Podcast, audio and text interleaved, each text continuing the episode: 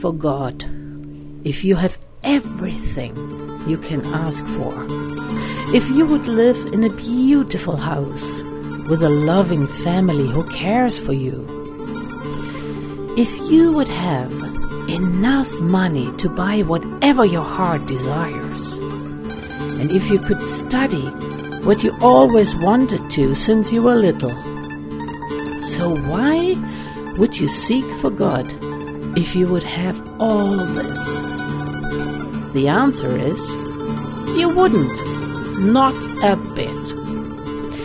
But sometimes God knows better. And when a certain young beautiful woman from New Delhi in India went to visit a friend, she. Oh, oh no, no, no. Wait, I better let her tell the story.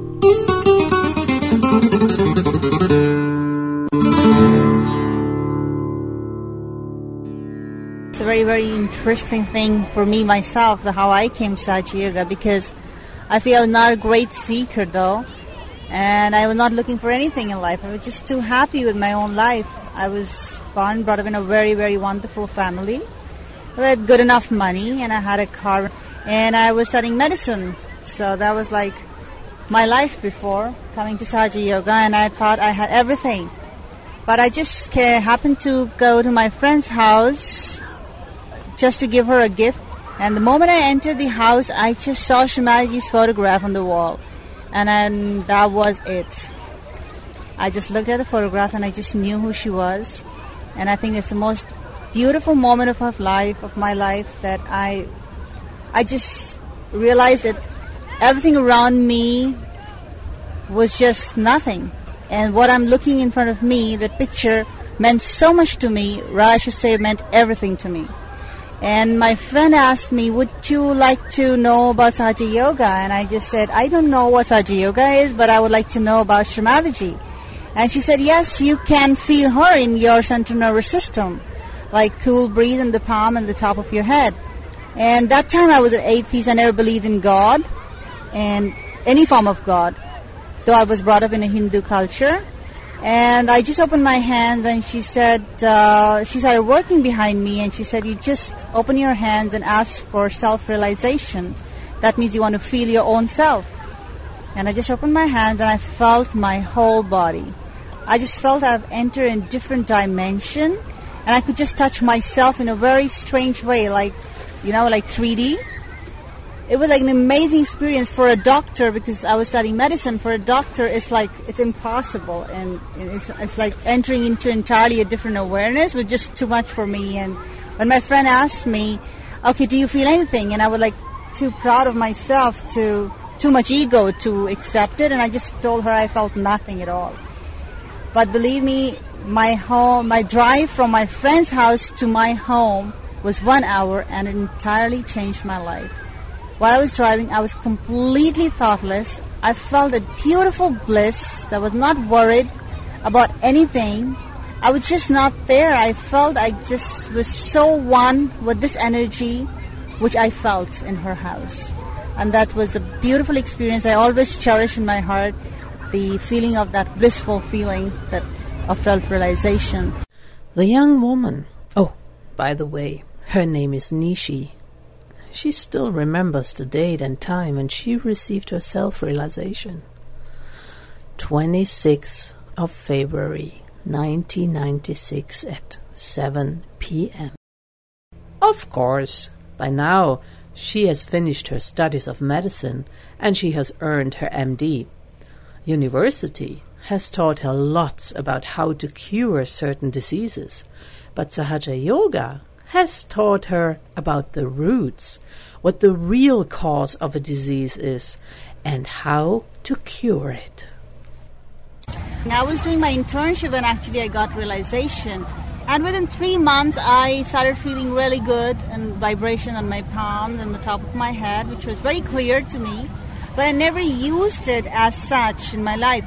I was practicing Yoga for three months, and uh, one fine day I still remember it was amazing for me, for my own self, that I was sitting in the OPD, that is open door patients, like people just, the patient walk in and we just um, handle them. And this guy just walks in. I just felt in my heart that I want to use this energy and I want to know whatever I'm learning in Sahaja Yoga through books, through people, how far it is is really true and is really there. I never had doubt about Sahaja Yoga for sure, but I just wanted to know how much I have started feeling. And this guy walks in, and uh, I just open my hands, and I before even discussing anything about him, I just put my attention and I started feeling my right little finger. It really became a little tingling, then heavy, and then started burning. And according to Sahaja Yoga knowledge, which I had that time, I, I, I knew it is something to do with the relationship with the father. And if this chakra is really damaged, then the patient suffers from asthma. And I just wanted to try how much it's like, you know, it clicks. For me, it was like an adventure. And I just asked this patient without even asking his name or whatever. We usually have this form to fill in. I just asked, okay, how's your dad? And this guy was like, oh, don't talk of my dad. My dad is dead for me. He's nobody for me. And he just got so heated up on this topic. And I was like, oh my God, you see how clear it is? And then I said, okay, just, just relax. And so how's your asthma? He was like, how do you know I have asthma? You not even talk to me. And he was actually a patient of asthma. So it was like such an amazing experience for me. I had a number of them later on, and um, it was great. I think so many questions which were not answered to me in my medical science has such clear answers in Sahaja Yoga, from cancer to Alzheimer to everything. And I feel it's it's great. It's a great science, basically. If you get to know this science, you would realize that it's much beyond what we know in our scientific world.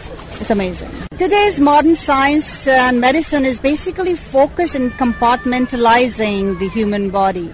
Like we have a cardiologist for heart, we have a psychiatrist for mental disabilities, psychosomatic diseases. We have, uh, you know, we have just compartmentalized the human being in different departments. But we all know it's just one human being, and if the disease is manifesting, is not only that particular organ. It is the psychological, the stress, and so much more, which is actually creating that disease in the person.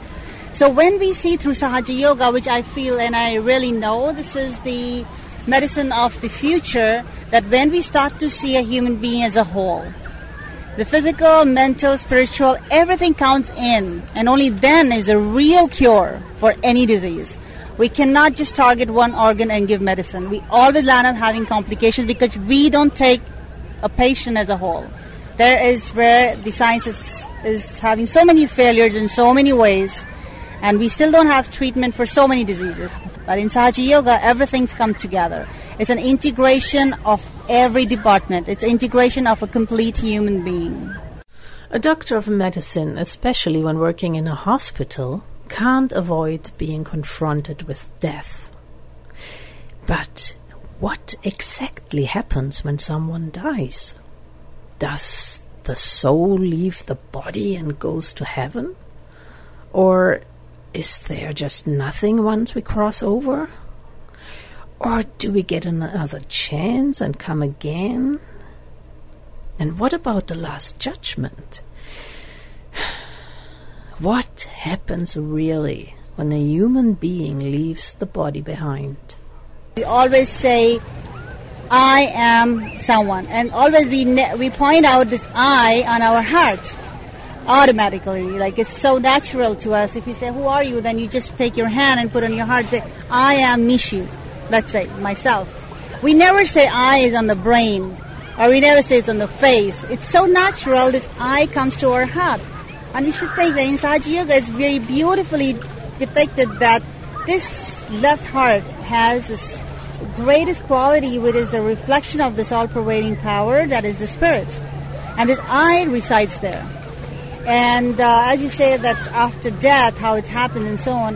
In Sahaja Yoga, I got to know and make so much sense to me that when the person dies and takes a rebirth or whatever it is, this whole set of cell system come out, like the whole kundalini with all the chakras. They are intact and they leave this human body which we are so attached to. But all that we did, the deeds which we have done throughout our life, they are recorded in these chakras. They are recorded so well that uh, it carries on from life to life to life. Many times before Sahaja Yoga, I had this very strange feeling because I was working in a pediatric ward and I was like, why do small children have cancer, like in AIDS? And I mean, they've never done anything wrong and they're so innocent or some genetic disease. And, and it was always a question that, and every time I talk about people because I never believed in God before Sahaja Yoga, they said, oh, God is merciless and all kind of stuff. And I was like, it's not possible.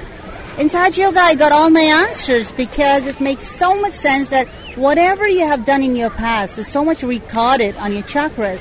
So when this kundalini of this particular person, maybe the person who has really made a mess of his life in this birth, carries on this to another birth and he is born accordingly. And his, that's what we call is the judgment. You're judged and then you're born with the disease or whatever it is and it's so fair. And that's why we say be very careful what you do in this life because you will have to answer later on. People don't take it seriously. They said, oh, who cares about your next life? Believe me, everything you do, every action you take, it is recorded. It's just recorded within yourself. It's not that, okay, it's in the skies. It's just in your chakras. If you just extreme case, you of course start to see some manifestation as disease in this very bird, but you take all this to your another bird.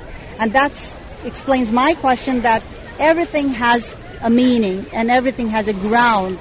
And if this child is born like this, it's very easy to judge God, but we have to judge our own self first. And this power comes to us by this Kundalini. Kundalini is this motherly energy, which we can call the in in uh, Sanskrit in Indian scriptures we call it Kundalini. Uh, it is a reflection of uh, Adi Shakti, the primordial mother.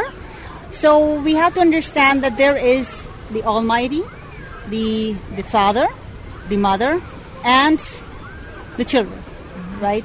How we say in, in Christianity, the Father and the Holy Spirit and Christ. But the whole thing is, you have to understand, they cannot be uh, Son of God without the Mother. So there is a beautiful role of this Divine Mother, which is known as the primordial Adi Shakti actually, which manifests as the power, and her power is this Kundalini. And this manifests in our sacrum bone, and this is the energy which we use in Sahaja Yoga to ascend. And this energy is the one which, which unites us to all this process and unites us to the God Almighty, which is actually the Father. And that is the great relationship of that Father resides in our spirit. So everything is so beautifully put together when it comes to Sahaja Yoga and makes so much sense to me. And I feel that it's any human being would understand that they cannot be a son without a mother. And we cannot miss out on mother at all. And that's the Kundalini. When I met Dr. Nishi Pashnina, I stumbled over her unusual Indian name. Pashnina? Well, the explanation is very simple. Da da da da da da da da. That's the biggest blessing in my life. I came in Sahaja Yoga in 96 and fortunately in 1997 Srimataji got me married to a Russian doctor and he he practices Sahaja Yoga from 1993. I was amazing that uh, after marriage, I went in 1998 and I lived in Russia for seven years. And uh, my husband had no English at all, and I had no Russian when I got married. And the place I went, that is his uh, city, his small city, is Chelyabinsk, and I was the first foreigner there. So nobody speak uh, English at all. So it was like amazing for me. It was like it was great because it was like entirely a new life because I would just send from one country to another. This country, I don't have any idea of their food, their culture. The husband I'm married to has does not talk in English, and people around me don't know English. And I had new parents and a new family altogether. And believe me, it was a great experience. I loved every moment of it, and I feel Russians are so beautiful people. They have a heart of gold. And uh, they are so open, and they made me feel so comfortable that I never realized that I'm in such a position. Now somebody asked me that, "Oh my God, how you did it?" I have no idea. I mean, I'm just sitting there, and I just can hear only one language around me. I mean, I just started working out, and I started looking, uh, watching the cartoons and the news, and everything was so spontaneous for me that I never felt any stress. Because stress is when you're conscious about things, and when you flow, you flow with the divine, and that's my life experience that I actually felt that flow in me, and I never realized there's anything called hardship or any language or situation can pull you down. Believe me, the joy, the peace is within you. All outside things are just for you to grow, but they do not decide your happiness. Your happiness is you can decide it, and this Kundalini will help you.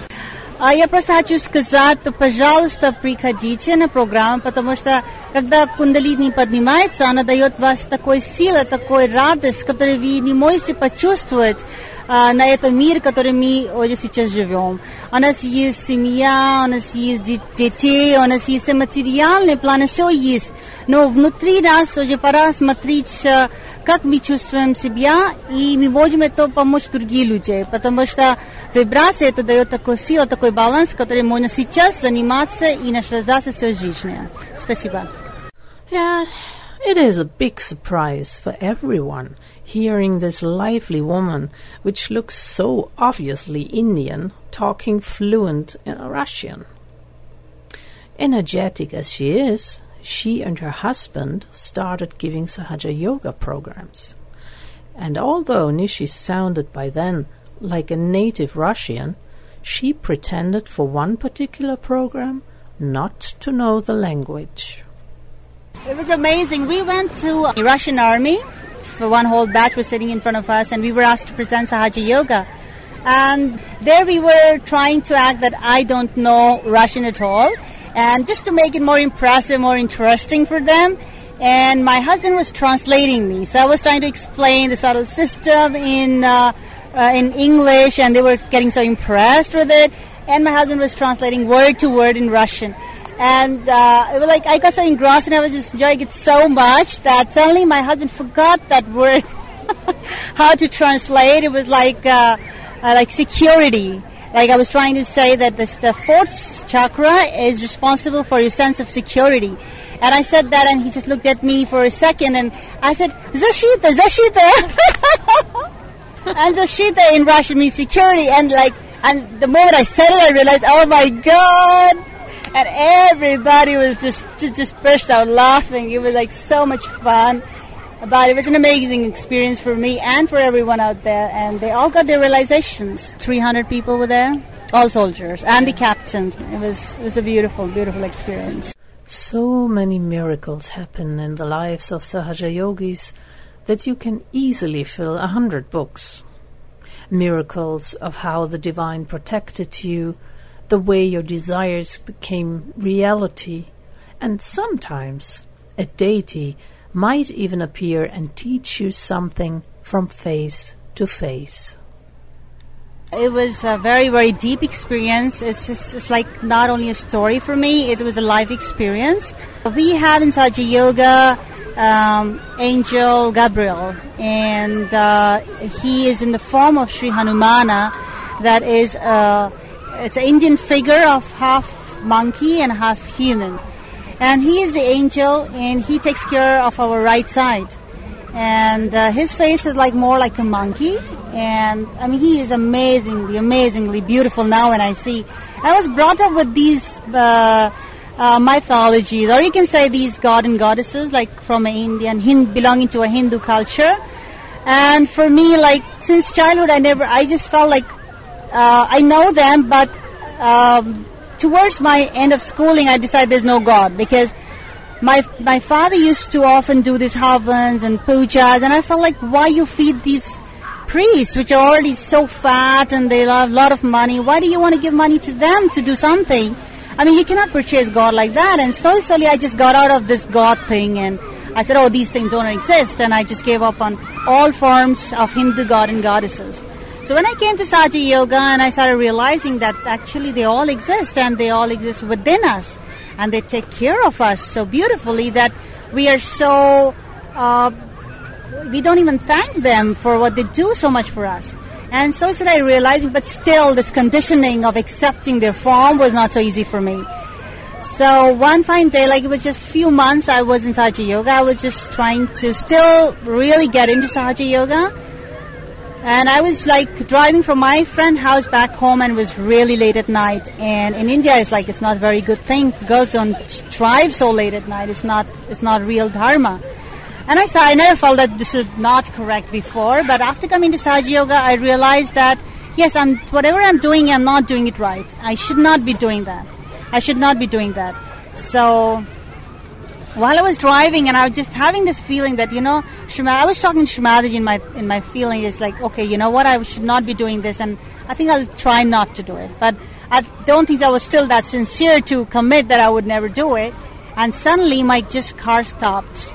And it stopped uh, in front of, you know, in India we call Panwari ki dukan, that is these people who who sell these tobaccos and cigarettes and all bad guys are around. And it just stopped in front of that shop with all these crazy guys looking at me. And I was like, oh my God, what is this? And, and they all started just looking and waiting that, oh, like, there is something wrong. The car has stopped. And, and I just felt it. And I said, oh my God, Shri Mataji, I, I, I promise you I will never, ever do this again. Please take me out of here. And I just had to say that, and suddenly a, a big, huge guy knocked at the window. And I was like, I suddenly look at this guy, and I was like, so comfortable to look at him. And I felt very good in my heart, and I felt vibrations flowing. And I just put the window down, and he looked, he bent down, and he looked through the window so close to my face, and his face was so huge, and his the mouth part was like a monkey. And he looked at me, and he said, open the dicky. He didn't say anything else. He just said, open the dicky. And I was like so comfortable looking at him. And I just did exactly what he said. And he just went around and he did something there. I mean, I don't even know. He didn't even ask me if I wanted to like try the car, try to start it or whatever. He just closed it, the dicky, and he came back to me at the window and again looked at me. Now it was like a big, huge smile, and his eyes were sparkling. I can just never forget his face. It was so beautiful and so magnetic. Like I was so attracted towards it. And it was very dark and and he said, Go back home and never do like this again. And he just said that and I just started the car, it was just fine. And it just the moment I moved a little further I just wanted to turn back and look who he was and there was nobody around. And I just knew whom I saw.